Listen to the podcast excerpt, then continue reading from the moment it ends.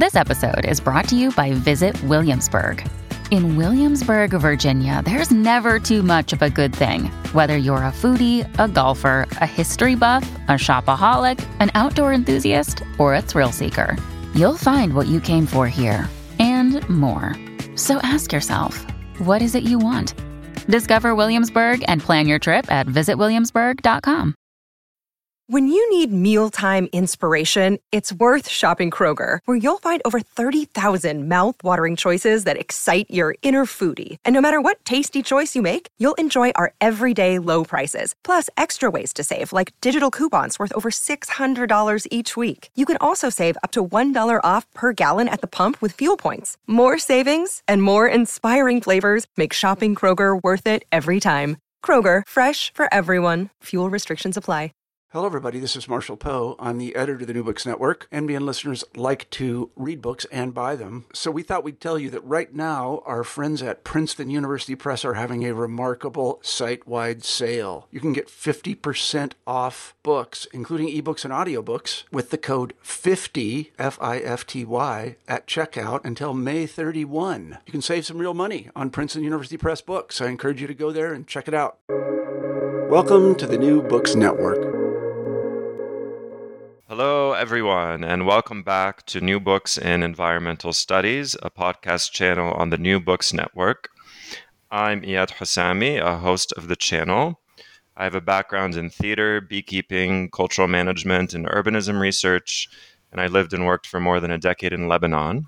Currently, I'm developing a musical theater project, and I'm a postgraduate researcher my doctoral research project in the ecological humanities at the University of Leeds is supported by a UK Arts and Humanities Research Council fellowship through the White Rose College of the Arts and Humanities. Today, we'll be talking to Kate Rigby about her new book, Reclaiming Romanticism Towards an Ecopoetics of Decolonization. Kate, could you please introduce yourself for our listeners?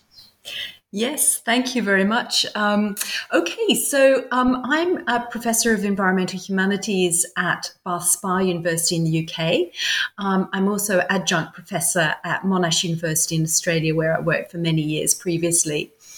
Um, I have a background in German studies and comparative literature and uh, began working in the field that has now become known globally as the environmental humanities in the late 1990s. Um, I uh, was a member of a small multidisciplinary national working group on the ecological humanities, as we called it, which formed um, around 2000. Um, and I uh, ended up being um, the founding president of the Association for Study of Literature and Environment Australia New Zealand, which is now um, Literature, Environment and Culture.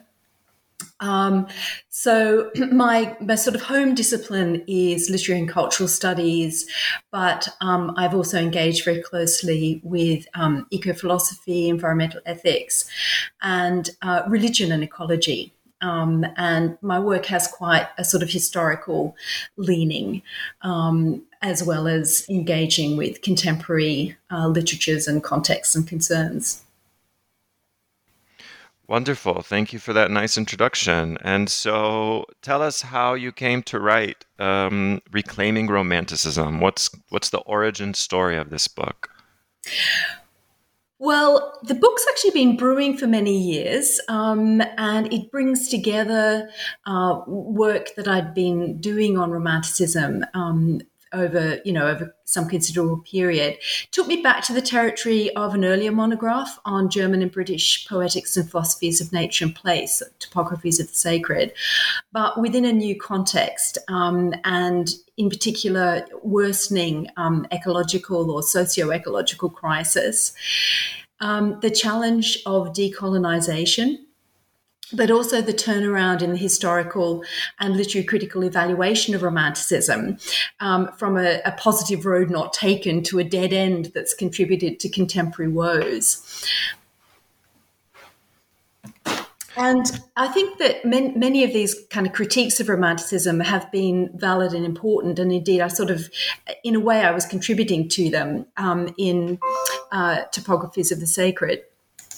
but um, I think that they've they've led to what I consider to be a rather ahistorical and sort of redu- re- reductive blanket condemnation um, of romanticism, the use of kind of romantic as a dirty word.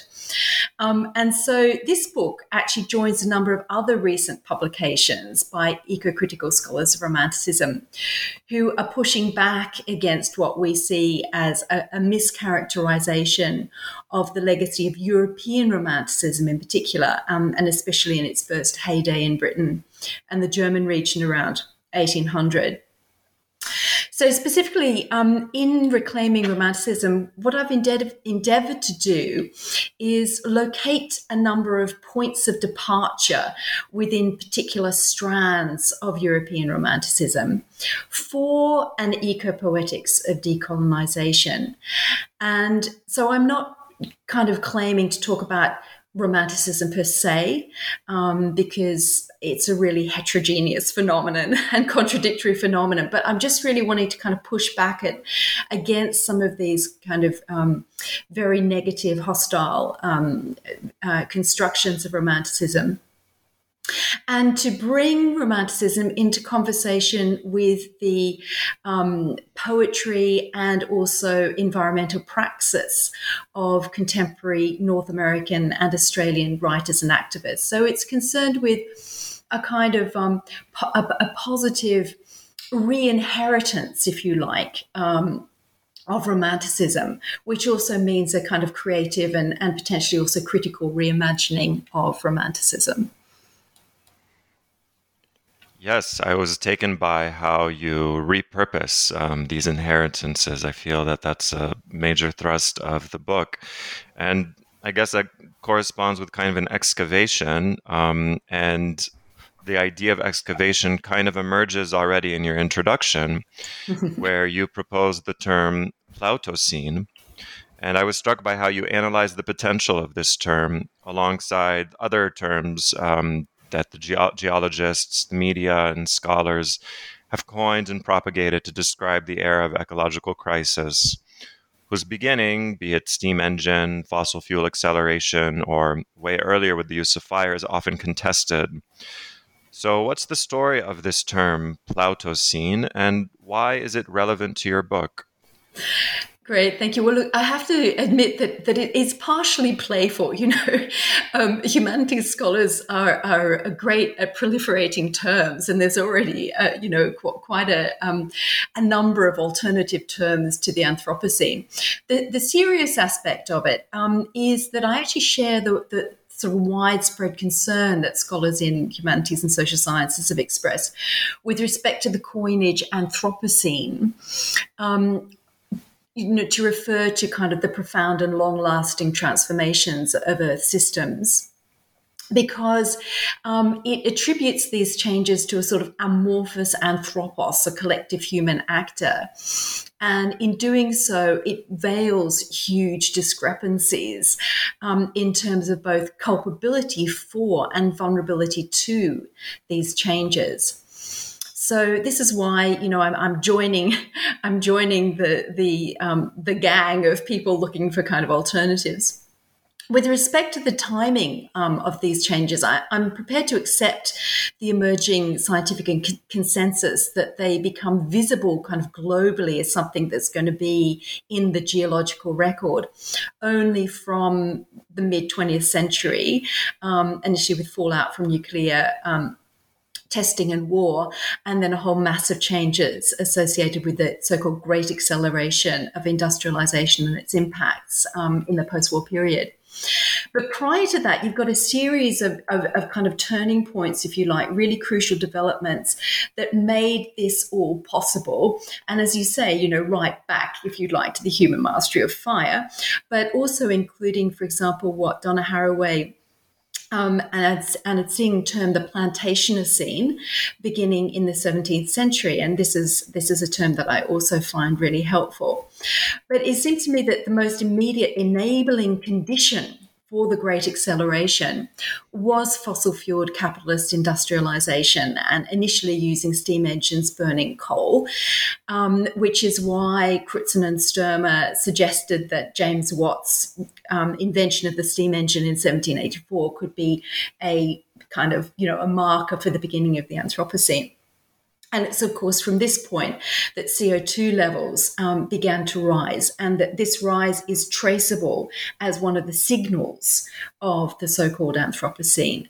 Um, and so I'm also particularly interested in this in this particular moment because it coincides with the emergence of Romanticism in Britain and Germany, and not not coincidentally, um, because you know the Romantics are responding to um, the, the, the scientific and technological revolutions that are um, that that are enabling this um, this industrial transformation of the earth that's just beginning, uh, particularly in Britain uh, in this period.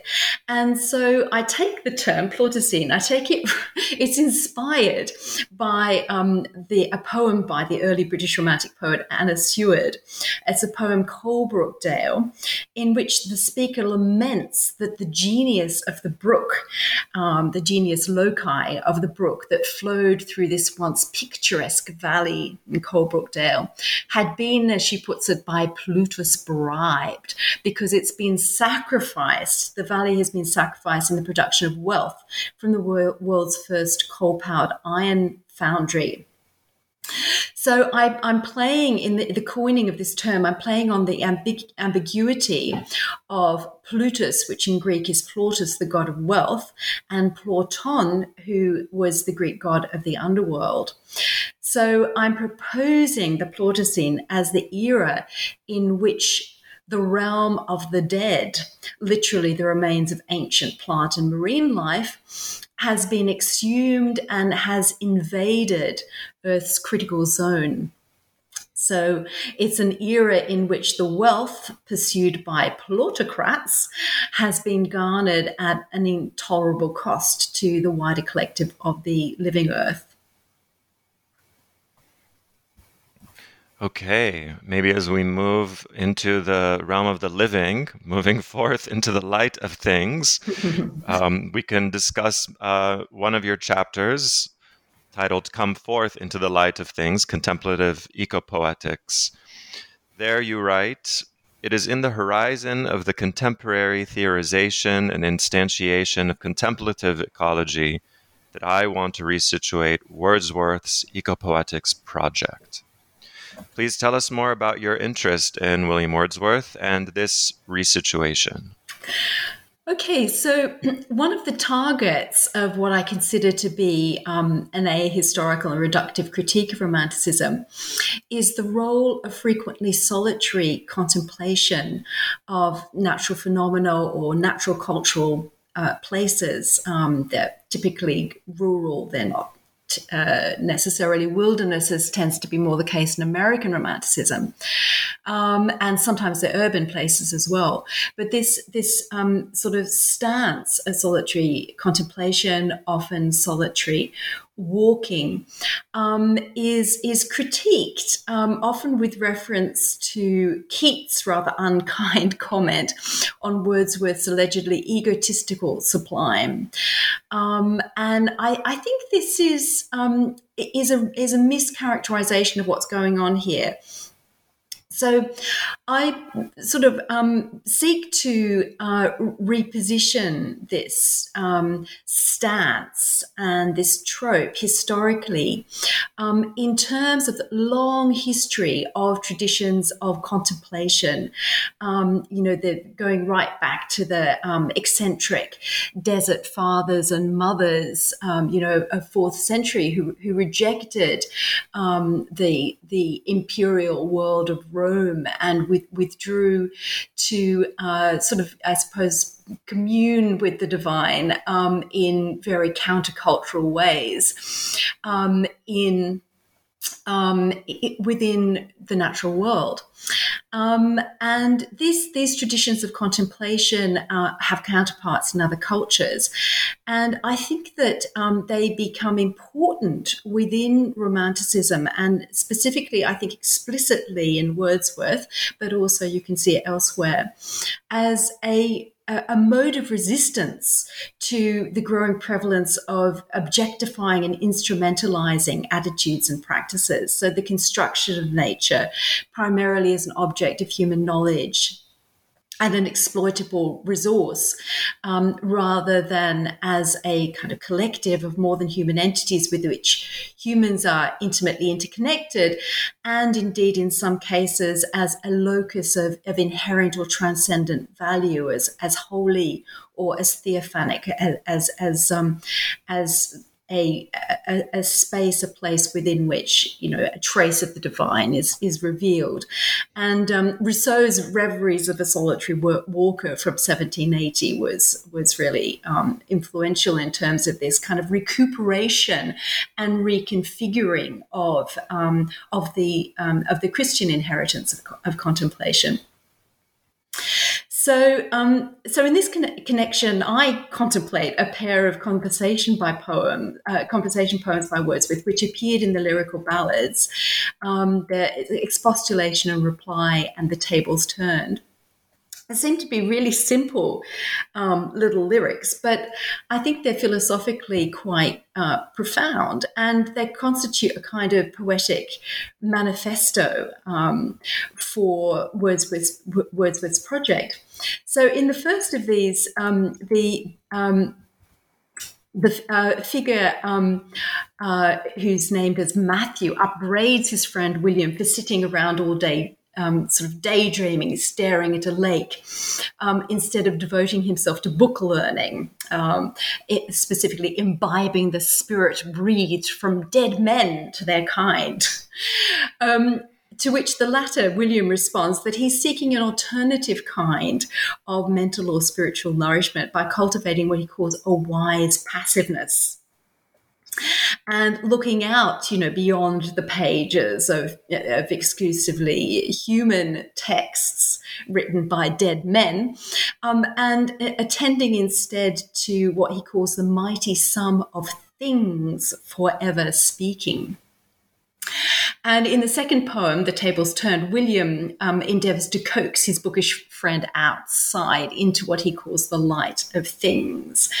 And um, I really love this phrase. It's a sort of classically Wordsworthian swerve away from from from what you expected. Like you you expect the you know the light of day or something like that, but no, it's the light of things and so it's just a, this this little kind of swerve from the expected kind of trips you up as you're reading along, and it makes you slow down and um, and actually contemplate the poem itself as a phenomenon that resists ready comprehension, just as the figure within the poem, William, is kind of um, opening himself up um, to the sort of ungraspable dimension um, of the, the world beyond the page.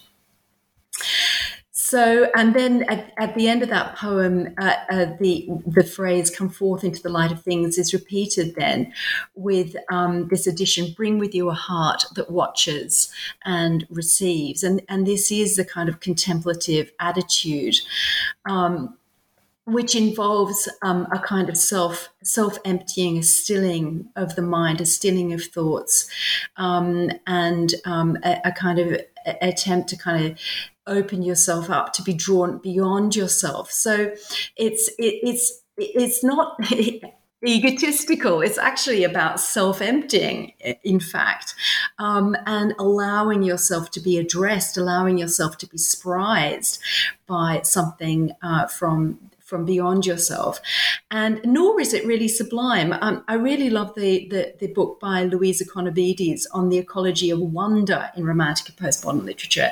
And she's got a chapter on Wordsworth where she shows how um, Wordsworth's poetics um, are actually don't privilege the sublime, but they they're concerned with with this experience of kind of wonderment and wondering, which is also wondering about things, approaching things um, with a sense of wonder rather than trying to kind of pin them down, um, make them reveal themselves fully, allowing for them to be mysterious and surprising. Um, so yeah, so I, I, I find this um, particularly interesting to to bring into conversation with um, the work of Douglas Christie um, in his book *The Blue Sapphires of the Mind Towards a Contemplative Ecology*, which which um, gives a really detailed kind of explication of the specifically kind of Christian tradition of contemplation, and um, thinks it through in terms of you know how we confront um, a world in crisis um, in in a kind of in a contemplative mode.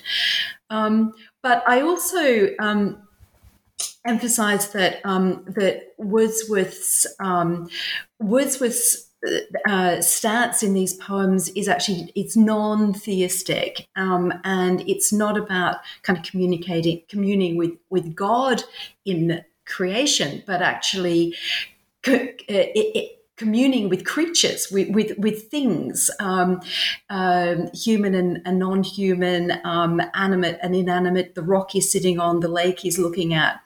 Um, so it's about um, uh, it, it's not you know necessarily in in a kind of religious framework. And so I also resituate this um, Wordsworthian contemplative ecopoetics through uh, secular, um, contemporary secular lines of thought, and in particular Jane Bennett's vibrant matter and Steven Shaviro's speculative realism, um, particularly where he talks um, about drawing on on Harman's work on um, on the aesthetic encounter. Um, and um, it, Returning to, to the Wordsworth poems, I think it's also important to note that the knowing irony um, in the speaker's call to his interlocutor to close up those barren leaves i.e., the books that he's reading, which is also, of course, a call to the reader, mediated by just such barren leaves. So, you know, he, he knows that, that he's making this call to, to kind of go forth into the light of things um, and lay aside your book um, in a medium um, that will find its readers in book form. So I read this as a sort of tacit acknowledgement that, that this cultivation um, of a heart that watches and receives is actually is, is a cultural achievement. Um, and this implies also that sort of no encounter with things in their you know, elusive radiance, if you like, is ever entirely pure. So we always bring a stack of prior experiences, memories, ideas, assumptions, etc., with us. So, part of the work of contemplation um, is to be conscious about, about this, to become aware of that. So, there's a self reflexive moment, um, whilst at the same time kind of opening ourselves up to the unexpected.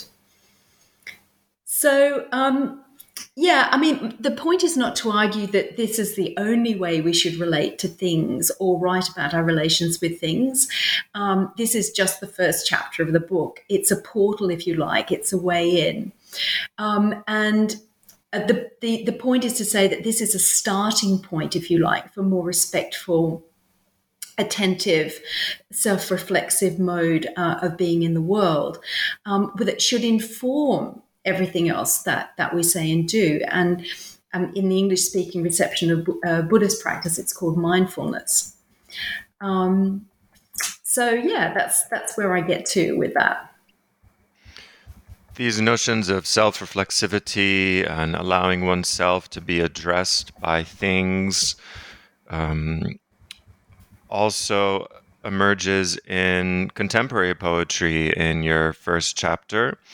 You bring to the fore contemporary Canadian poet Tim Lilburn quite prominently in your discussion, and you cite his conceptualization of decolonization, which I'm going to take the liberty to read. Tim Lilburn writes The renovation of Western philosophy required to imagine a post imperial world cannot be achieved by invention, but only by a retrieval of lost cultural parts.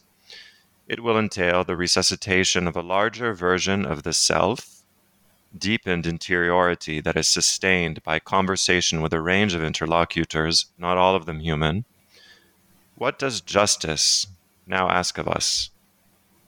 An ascesis of contemplative acts, which offers no strategic efficiency, yet nevertheless contains within itself the germ of the sole durable politics. So, my question for you then is how do you engage Lilburn and his linking between ascesis and what he calls durable politics? And I'm also curious about the role or absence or question hmm. um, of class and the role that class plays in his claim. Thanks. Yeah, it's it's a big claim, isn't it? I, I, kind of immediately want to qualify it. So the, the, the first thing to note is um, Lilburn's expression germ, the germ of a durable politics. So again, to kind of reiterate, you know, what I've just said, that contemplative praxis is not the end, but the beginning, or it's the underpinning for political engagement within, and in this case, within the horizon of an ethics of decolonization. So um, it's not a substitute for, for you know for other forms of political engagement, but it's something that should inform and underpin our political engagement. And, uh, you know, as I've already suggested with reference to Douglas Christie's work, um, contemplation is not only directed towards, you know, the beautiful or the, or the, you know, the pleasurable, but also the, the terrible, the utterly terrible. And um, it can and indeed needs to include contemplation of devastated country and devastated communities.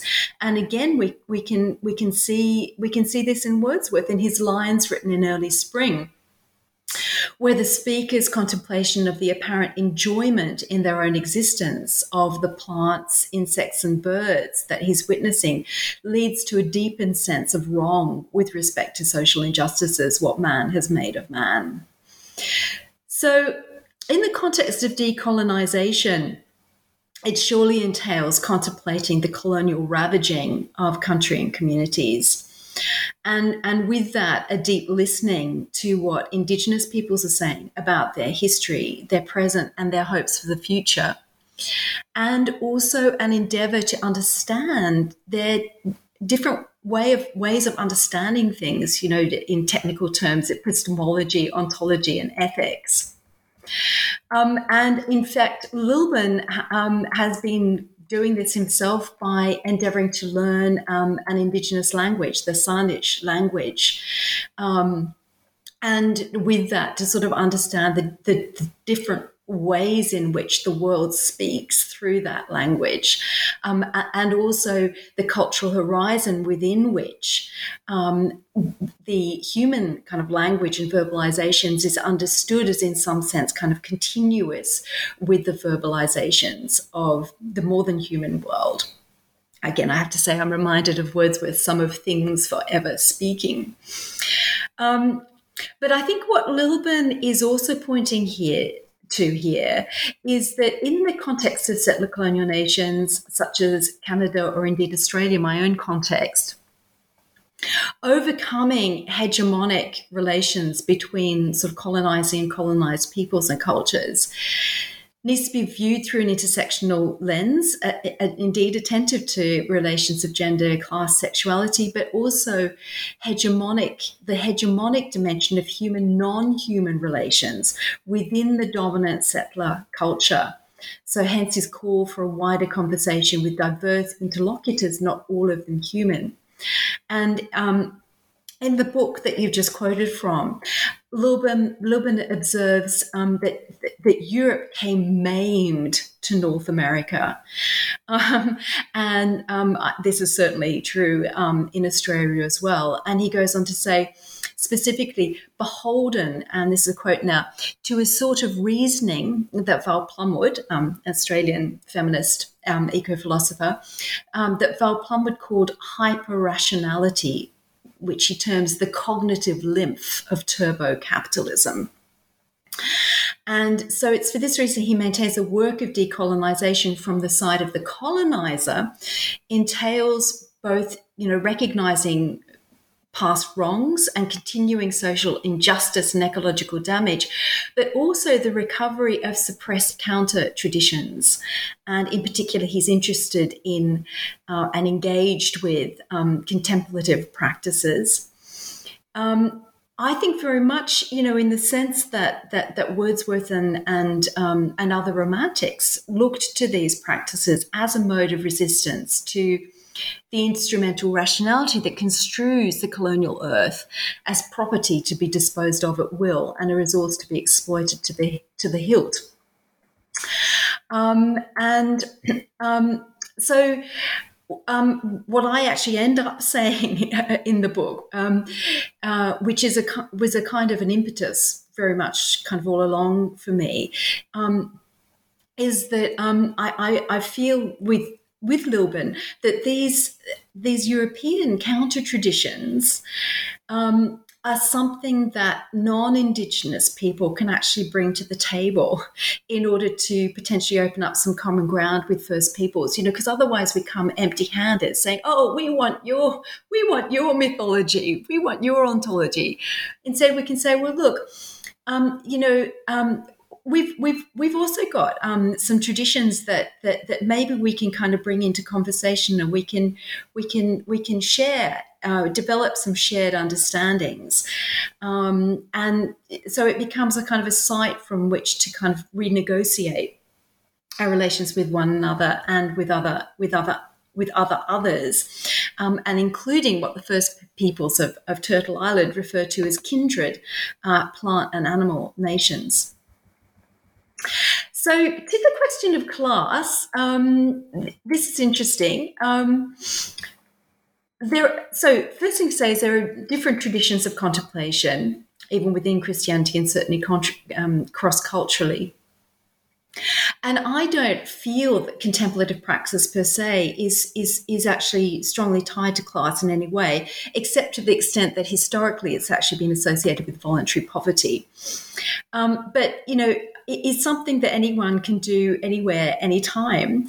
And there is, of course, a corporate face to it these days. Um, you know, practice meditation so you can be more effective in the workplace and make more money and all that sort of thing. Um, but it also has a countercultural and, and indeed an eco political face. Um, so I talk about the, um, the, the importance of contemplative practices, um, typically framed um, in um, kind of a more Buddhist sense as mindfulness. It's now recognized as crucial to what's being called inner transition or inner transformation um, towards sustainability. So, for example, in the um, in the transition town movement but these contemplative practices, um, cultivation of mindfulness, um, are also being incorporated into activist movements. Um, and um, since I published the book, I've been sort of engaging uh, a bit more with Extinction Rebellion and actually specifically um, the um, Christian Climate Action, which is kind of Christian group within Extinction Rebellion.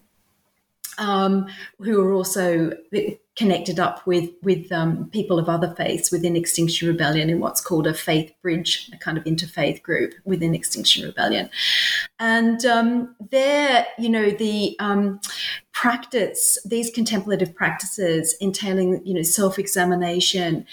Um, acknowledging you know, but not being driven by anger, fear, grief, etc. Not assuming that you have all the answers, not demonizing the other side, um, endeavoring to love your neighbor, cultivating a kind of um, you know, a place of peace within yourself from which to resist non-violently. Um, this is really it's really important training for um, for nonviolent direct action. So um, so you know I, I see this as as as I get you know again something that is um, a, a kind of preparation, if you like, a kind of really crucial way of developing um, a, a, a, mode of comportment um, um, that is essential for other you know forms of political engagement. Okay. Maybe we can move to uh, chapter two and affective ecopoetics, there the idea of transcorporeality is central. How do you understand that idea, and what do you seek to uncover through such an investigation? Well, I should say first of all that um, this is not my coinage. Uh, coinage. So transcorporeality was um, is a uh, proposed by Stacy Alaimo um, and explored in her really important 2010 book, Bodily Nature: Science, the Environment, and the Material Self. And um, Alaimo uses this term to highlight the inequitable distribution of environmental harms, particularly pertaining to the passage of, of, of toxins through the semi permeable membrane of human skin and the gastrointestinal tract. I'm using the term differently um, to explore the affective aspect of transcorporeality.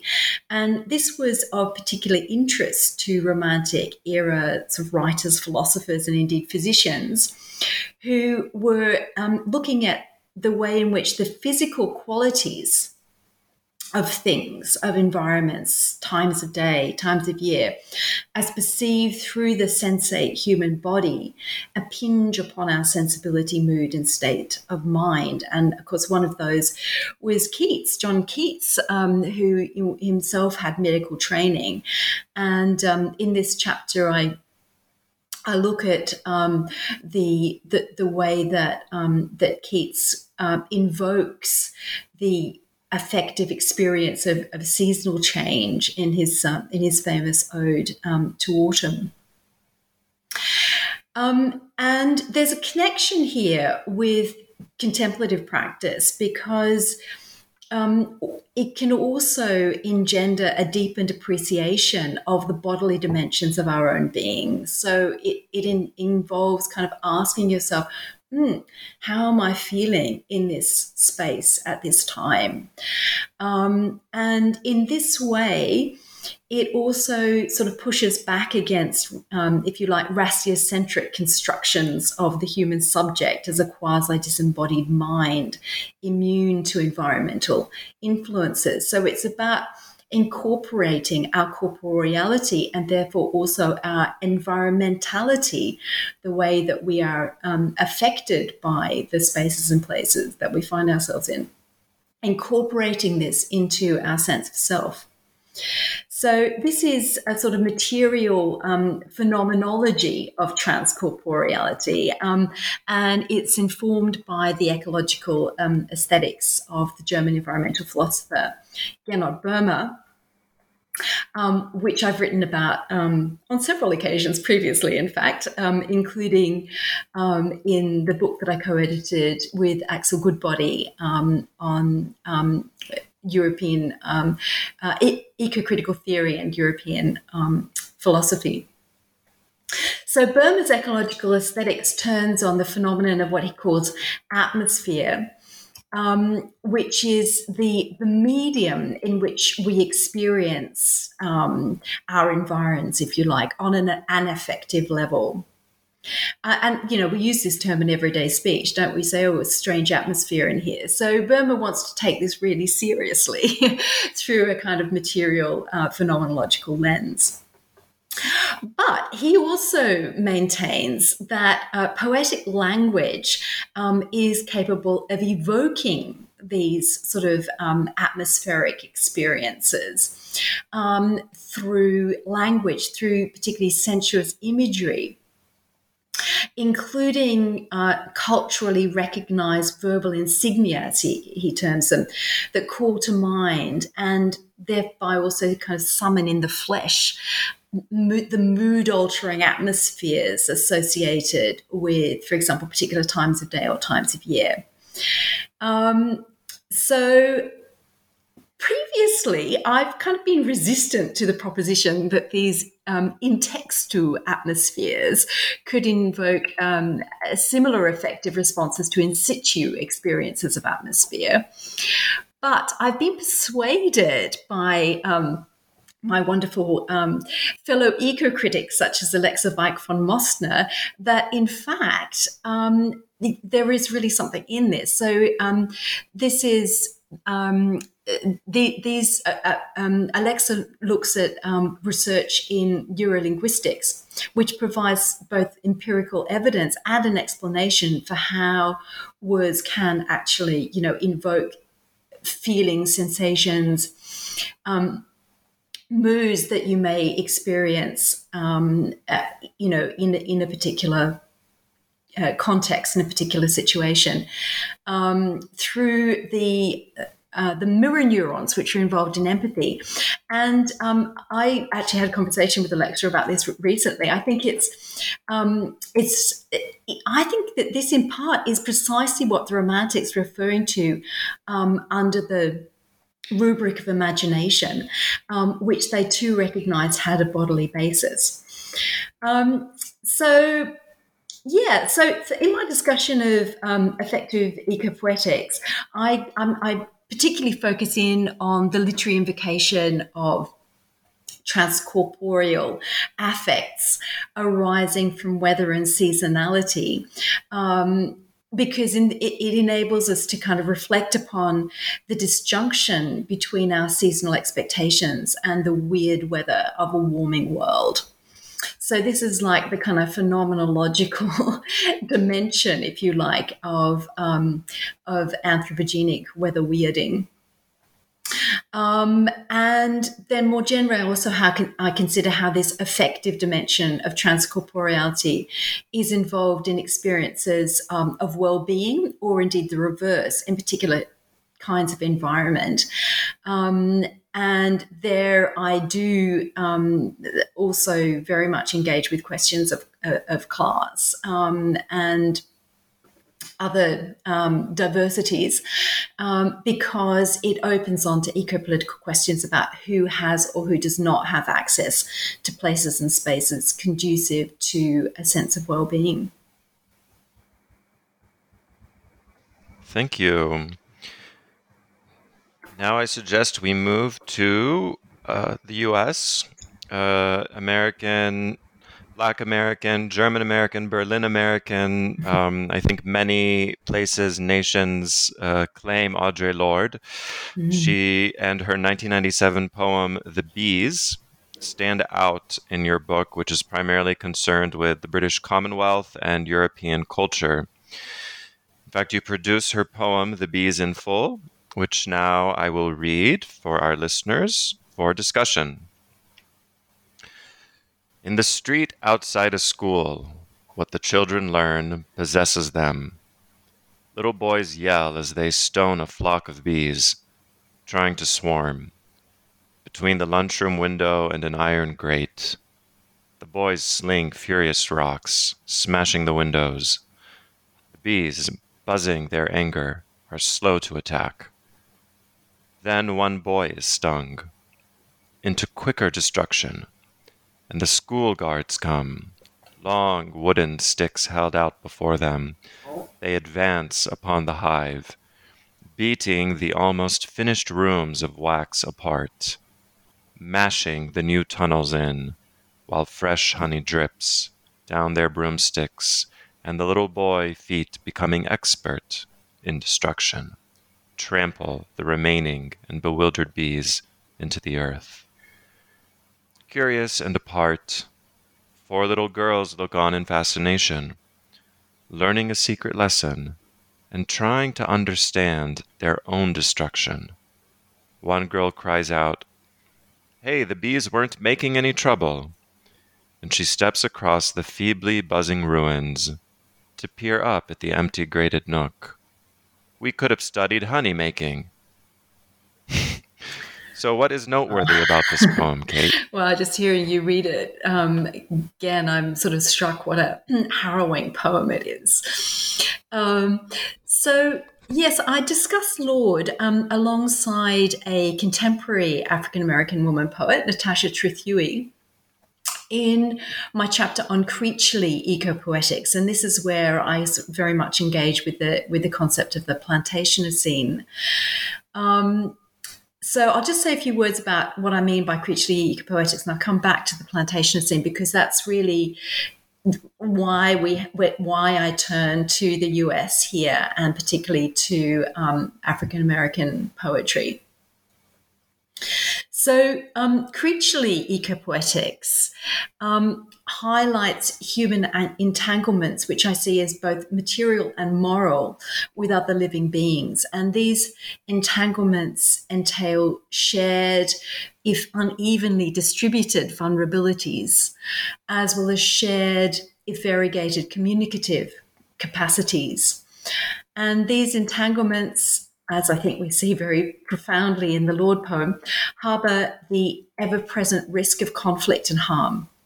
But also, as we see in the inter- inter- interjection of the little girls, opportunities to co create emergent, multi species worlds no longer constrained by the colonizing logic, uh, you know, as I've discussed it in the previous chapters of human, non human hyperseparation and may be freed to sort of explore um, what I call more felicitous forms of coexistence in risky times. So, as I say, it's in this connection um, I turn my attention to the um, co becoming of humans and bees along with the plants they pollinate. Of course, this has a very, very long history in um, European poetry, right back to um, classical pastoral and, um, and Georgic poetry. But um, in the Romantic period, um, I look at, the work of John Clare and a couple of pair of bee poems by, by John Clare, viewed in the horizon of the plantationocene. So just say a, a few words to explain that, if that's um, an unfamiliar term for some lis- listeners. So it predates and enables what I'm calling the plutocene. Um, and as um, Haraway and Tsing um, frame it, it kicks off in the 16th century. Um, uh, with what Haraway um, describes as the devastating transformation of diverse kinds of human tended farms, pastures, and forests into extract, extractive and enclosed plantations, relying on slave labor and other forms of exploited, alienated, and usually spatially transported labor. So the enclosure of the commons, which was kind of a really crucial experience um, and a catastrophic experience in, in Clare's life. Um, back home in England, um, it you know has its kind of counterpart in the colonies um, in the appropriation of indigenous lands and um, the enslavement um, of um, of Africans, um, typically to work uh, on these plantations. And so this is why I then turn to what I see as a creature ecopoetics of um, the descendants of this enslaved Africans um, to find a, a counterpart um, for, for Clare's. So, um, Lorde's poem is included in um, Camille um, Dungy's wonderful collection of African American nature poetry. And um, it appears in a section called Dirt on Our Hands, um, highlighting, quote, the barriers that have been established between humans and natural world, encouraging destruction and disaffection, discouraging cooperative thinking, and eventually ushering in certain trauma and death. And I'm particularly struck um, by the resonance between this poem and a sonnet by Clare called Wild Bee's Nest, which also depicts the ravaging of a bee's nest in, in um, strongly gendered and also implicitly sexualized terms. So in Lorde's poem, the image of the fresh honey that drips down their broomsticks is is metonymic of wastage. You know, all that she really emphasizes these these bees, this um, uh, female community, not insignificantly for Lorde. Um, who've been busily creating their their their new uh, their new nest has been laid to waste. But there's also perhaps a kind of um, um, metaf- metaphor of, of rape there as well. So Lorde kind of she leaves us to wonder about the source of the um, of the, the fear and, and hostility underlying the boys' um, aggressive reaction to the swarming bees. Um, but it focuses instead on the perspective of the four girls who look, look in on fascination. And we discover, I suppose, in the second stanza, that it's they who are the subject of the opening line in the street outside a school. What the children learn possesses them.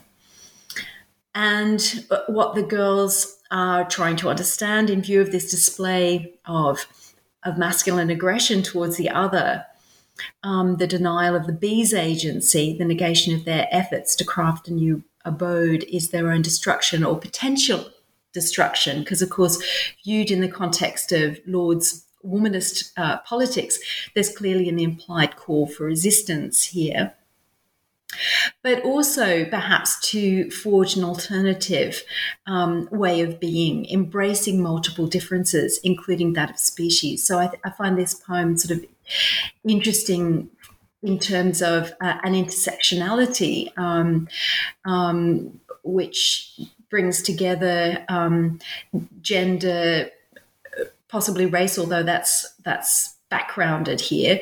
Uh, certainly, certainly gender um, and and species as well.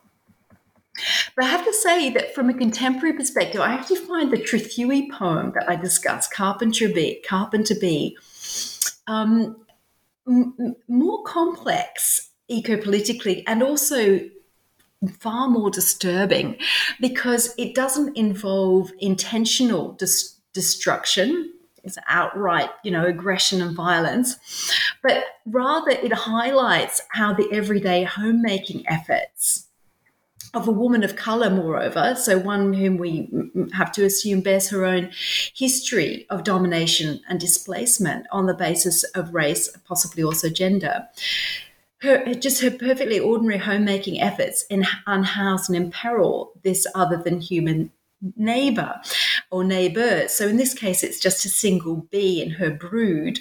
Um, the bee has burrowed into the wood um, um, of her balcony and uh, and created a nest in there, and she's brought in the pest control people to uh, to, to, to block it up. Um, but you know, it's possible to to sort of scale this up to a consideration of how, for example, you know, the purchase of a virtuously non-dairy almond milk might make you complicit in toxic monocultures, and um, you know, this is how the plantationocene continues to to unfold in the present. Um, and both wild bees and honeybees are um, a victim um, to to these toxic monocultures. So, yeah, th- Carpenter Bee is this is this is our situation where like so perfectly kind of ordinary things can can have really terrible kind of consequences at a distance and in complex ways. Leaving the bees behind, we will turn now to William Blake.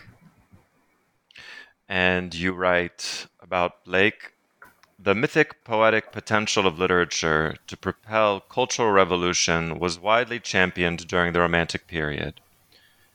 In that context, you present Blake as one of the few Romantic era writers in the UK or in Europe to come close to the spinning of new mythologies and new revelations against dogma, against scientific mechanism, against tyranny. Can you elaborate? Thank you. Yeah. So um, the, the the call for for a new mythology, a mytho- an enlightened mythology, or even a mythology of reason, um, it was kind of quite widespread, but it was most explicit um, in this strange strange little text. Um, um, that is written in Hegel's handwriting, but uh, almost certainly as a co-production by Hegel um, and his um, contemporary philosopher Schelling and also the poet, the writer Hölderlin, they were students together, um, and they wrote this. Uh, they seem to have written this this little essay called "The Oldest System Program of German Idealism," and that the um, the manuscript dates from 1796. So this wasn't widely widely known, but the ideas certainly were widely circulating, and um, it involves the recognition of the importance of the Enlightenment questioning of, you know, previous taken for granted, including very much religious dogma. Um, and actually, just as an aside, I should say, I mean, one of the long-standing misconstructions of Romanticism is that it's somehow kind of irrationalist and kind of anti enlightenment. Um, I don't think it is, um, but it is a you could almost say it's a kind of a radicalization of certain enlightenment ideas as well as a kind of counter you know offers kind of counter positions to certain aspects of the enlightenment. So there's a sort of you know uh, um, uh, an, uh, an acceptance of the importance of, of this questioning of dogma but also the need for some comp- compelling narratives um, um, uh, informed by new understandings of the natural world and of human subjectivity, but narratives that um, are able to sort of engage people um, on the level of level of imagination and affect, and also bring in ethical considerations. So this is the idea of a kind of a new mythology, um, new enlightened mythology that that um, these intellectuals, you know, hoped that um, that that new kinds of literature might might be able to provide. Um, I have to say that um, you know this is something that we hear a lot today as well, isn't it? You know, we need new narrative and, and um, so on. Um, and I, I, think this is true, but but um, um, I one thing that's sort of been really important for me in my own sort of intellectual formation is um, Max Weber's analysis of um, the Protestant work ethic and, and its sort of uptake um, w- within Protestantism. And what one of the things that Weber points out is that that, that um, similar kind of critiques um, of you know Catholic um, ab- uh, you know abuses as he saw them, um, and um, arguments about you know uh, you know everybody should be able to um, read the Bible for themselves and make their own sense of it. They'd actually been around for a while, and it was only when you had a kind of group in society for whom these ideas made sense in terms of the way of life that it gets taken up. So you know we, we can't just rely we can't rely on literature uh, we can't rely on on, on narratives. Um, we we need to look at the kind of material um, socio-ecological transformations that make it possible for people to become receptive to uh, to the new mythology. So I think I depart a little bit from um, from the Romantics eh, from that perspective, who, who really did um, um, have high hopes for um, the way that um, you know trans that, that, a kind of revolutionary literature could could bring about social transformation. I don't think it's that straightforward, but nonetheless, coming back to this question of Blake. So there are various kind of versions of this of this project uh, of the kind of um, mythopoetic project um, of of um, the Romantic period. Often involved reworking earlier myths. Um, so Shelley's Prometheus Unbound um, would be a, um, a rather stunning case in point. But what is really extraordinary in, in Blake um, is that he actually sort of invents um, a whole new mythology. So he is a mythographer who who creates these kind of new mythic figures. For example, in in the Four Zoas um, um manuscripts from 1790, we have these um, four the fourfold um, that kind of got separated. Um, Urizen connected with reductive or calculative rationality and social convention, Urthona or Los connected with inspiration, imagination, Tharmas instinct, force, Luvah, um, Orkin and other manifestations, kind of love and passion. Um, and um, so um, so yeah, so so Blake Blake is a mythographer in his own in, his own right.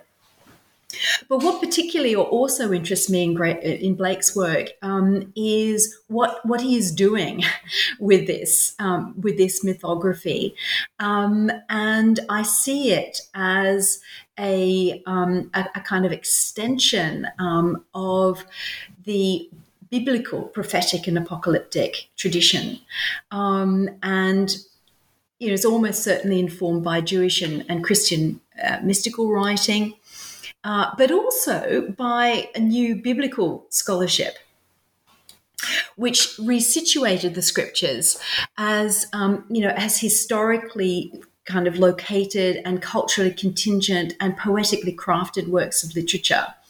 As a sort of open-ended so the bible is is is reconceived um, particularly by German uh, biblical scholars and those who are kind of engaging with biblical scholarship, like Friedrich Schlegel, um, as, a, as an open ended anthology. And it's open ended not only on the level of interpretation, but also in the sense that more books could be added to it. Um, so the, the Bible's not a closed book, if you like, it's an open, open ended anthology. Um, and this is, ex- in fact, how um, the really, really important um, theologian and biblical scholar Friedrich Schleiermacher um, comments on the Bible in his talks on religion to its cultured despisers.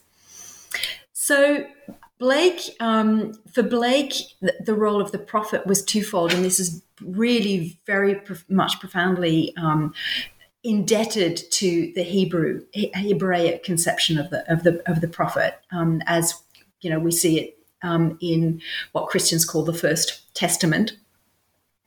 So the role of the prophet was twofold. So to lament and to warn. Uh, Blake says, you know, if so, then so. You know, if we continue down this path, then things are going to get really bad indeed. Uh, to lament, to, to, warn, to sort of amplify, if you like, or lift up, you know, the, the, the cry of the oppressed, but also to hold open the vision of a just and peaceable future. So one of the, the um, shorter um, texts of Blake that I ponder here is um, is his auguries of innocence, which hints at the entanglement of different kinds of wrongs, if you like. So, cruelty to animals and social injustices. You know, how a robin redbreast in a cage puts all heaven in a rage is interrelated um, with, you know, the babe that weeps the rod beneath the beggar's rags, the harlot's cry, and the plight, the plight of the poor and those pressed into military service. Um, and again, very much in keeping with the um, the Hebrew prophets such as Jeremiah, Blake is amplifying both the cry of the earth and the cry of the poor, and he's doing so very consciously in the context of capitalist industrialization and imperialist expansion, and anticipating how the failure to respond to these injustices could lead to um, what he calls the desolated earth that he prefigures in um, in his epic uh, poem Milton. And what I think is also interesting and important to stress is that Blake's redemptive vision um, actually entails a reconciliation of science and poetry, reason and imagination, which which kind of resonates um, with the, this older system program. So in Jerusalem, he envisages, envisages a sort of ecotopian city, um, the New Jerusalem, Golgonooza. Um, it's a commonwealth of love in which the creatures of the earth too have been liberated from human tyranny. And um, hovering above this, we see, you know, the erstwhile targets of his critique, um, Bacon, Newton, and Locke, uh, appear together with Chaucer, Shakespeare, and Milton. So um, yeah, I think you know the the, the, the romantic um, mythopoetic project was very much about reconciling um, reason and imagination, science and poetry, not of setting, you know, the latter up against the former. Thank you. Moving now from prophecy to decoloniality, I'd like to read an excerpt from Kumbilor, Hill in My Country, by contemporary Wiradjuri Wiradjuri poet Jeanine Leane, who features in chapter 5 of your book. The poem begins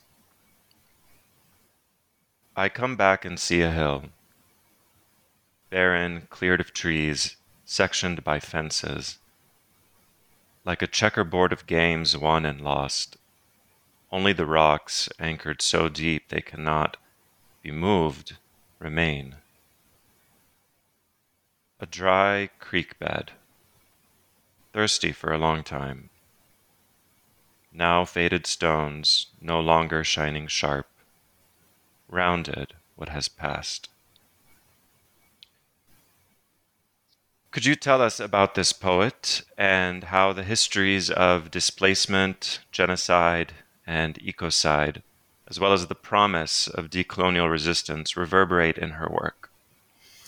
Thank you. Um, so lovely to hear Jeanine's work um, recited here. So, as you say, she is a contemporary um, Wiradjuri poet and scholar from New South Wales.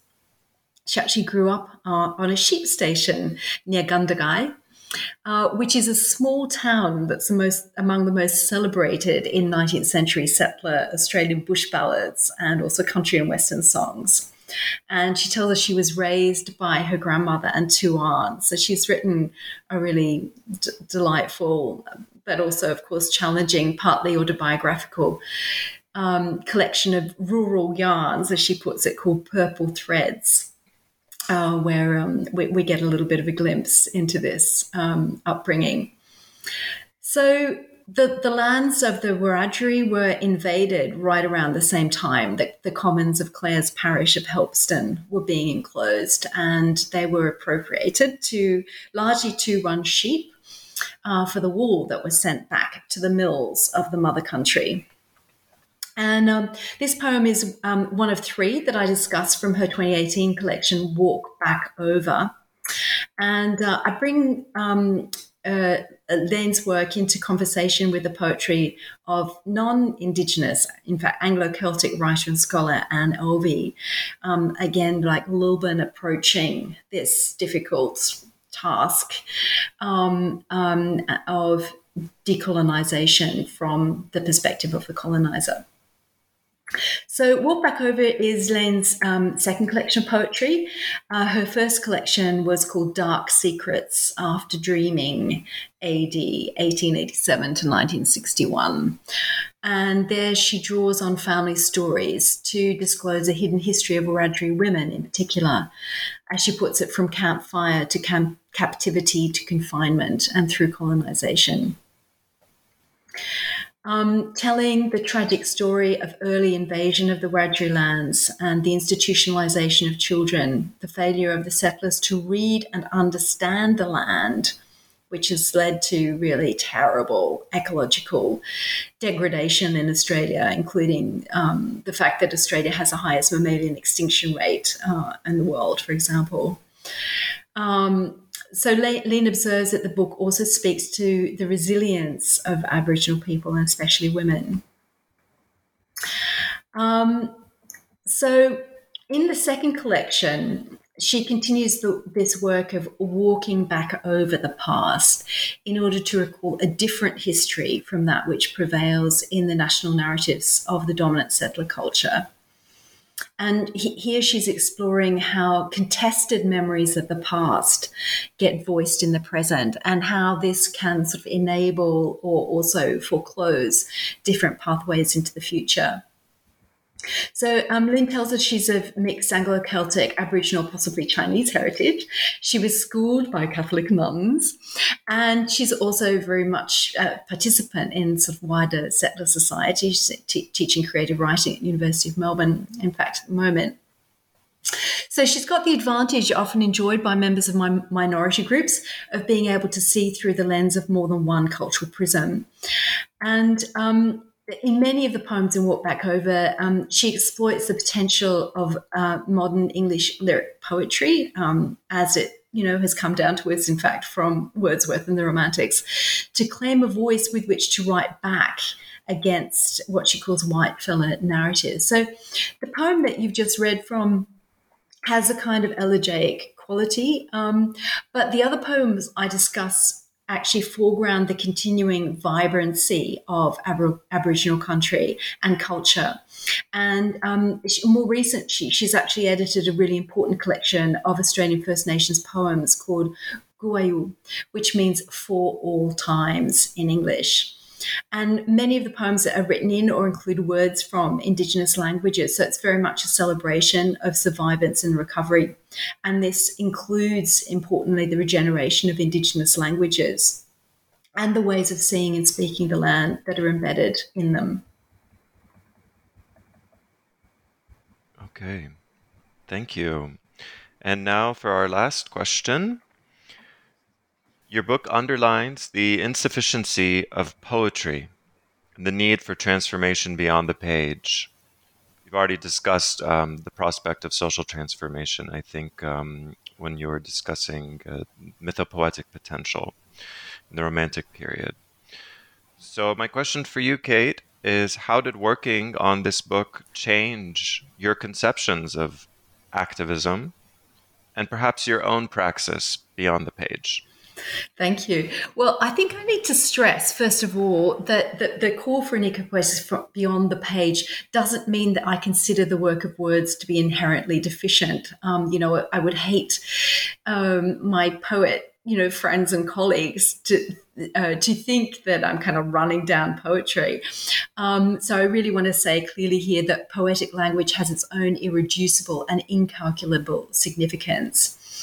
Um, but uh, the, the deficiency, um, it, you know, if there is one, I, I, I, came to realize probably lies more with the practice of literary criticism, um, especially in our own moment of, you know, really profound socio-ecological crisis.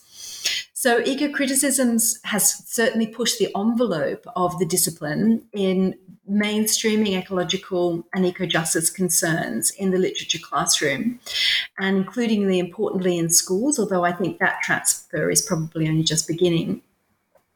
But methodologically, it's, it's remained largely bound to the historical hermeneutic methods of literary criticism as usual. And I sort of you know, as I was writing this book, you know, I began to feel really hemmed in by this, and this is why each chapter ends with a consideration of, well, you know, how would the this eco-poetic art of resistance, how would that get translated um, into a kind of wider eco-poetic practice um, of kind of um, socio-ecological transformation? So um, I'm really interested in the emergence of various forms of empirical eco-criticism that are using social science methods to try and better understand the actual resonance and effects of reading different kinds of texts in different contexts. And I see this move beyond the confines of traditional humanities methods to collaborate more closely with researchers in social and also natural sciences, and also to incorporate some of their methods. I see this as key to the emergence of the environmental humanities as a genuinely inter or transdisciplinary field rather than just as a kind of multidisciplinary gathering. But in my own work, I'm particularly interested in getting more involved um, with ethnography, and in particular, um, what's become known as multi species ethnography. And bringing to that my own sort of historical hermeneutic lens. So, looking at the ways in which earlier texts and traditions are getting reimagined in the co creation of multi species sites of recovery and regeneration. Uh, so, sim- sympoietic refugia of kin making, as Donna Haraway puts it. And just as a footnote there, um, symbiosis is also um, something advocated by um, the uh, German romantic Friedrich Schlegel, although he's using it somewhat differently from Haraway. So, in my current research um, at the intersection of sort of environmental literary and religious studies, I'm particularly interested in creative initiatives where the work of words gets wedded to other modes of eco-poetic practice.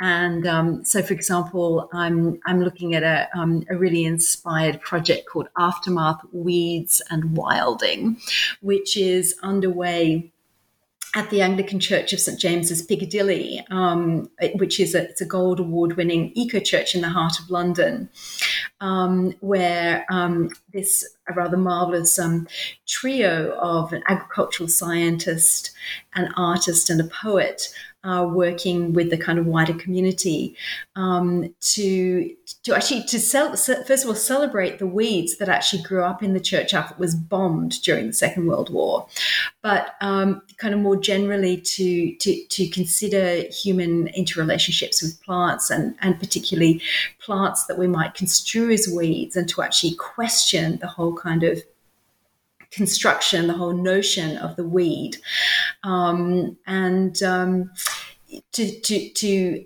take this um, take this kind of history um, of, of, disaster, in fact, the, the bombing of the church um, as an opportunity to explore sort of multi-species, interspecies um, ways of of forms of recovery, regeneration, and, and resilience um, in our troubled present. Fascinating. Well, I'll be very curious to follow up on that in the coming years and hear more about that and read more about that. Thank you so much, Kate, for being on the show today. It was really a delight and privilege to speak with you. And I wish you a wonderful end of year and a warm and cozy winter. Thank you very much.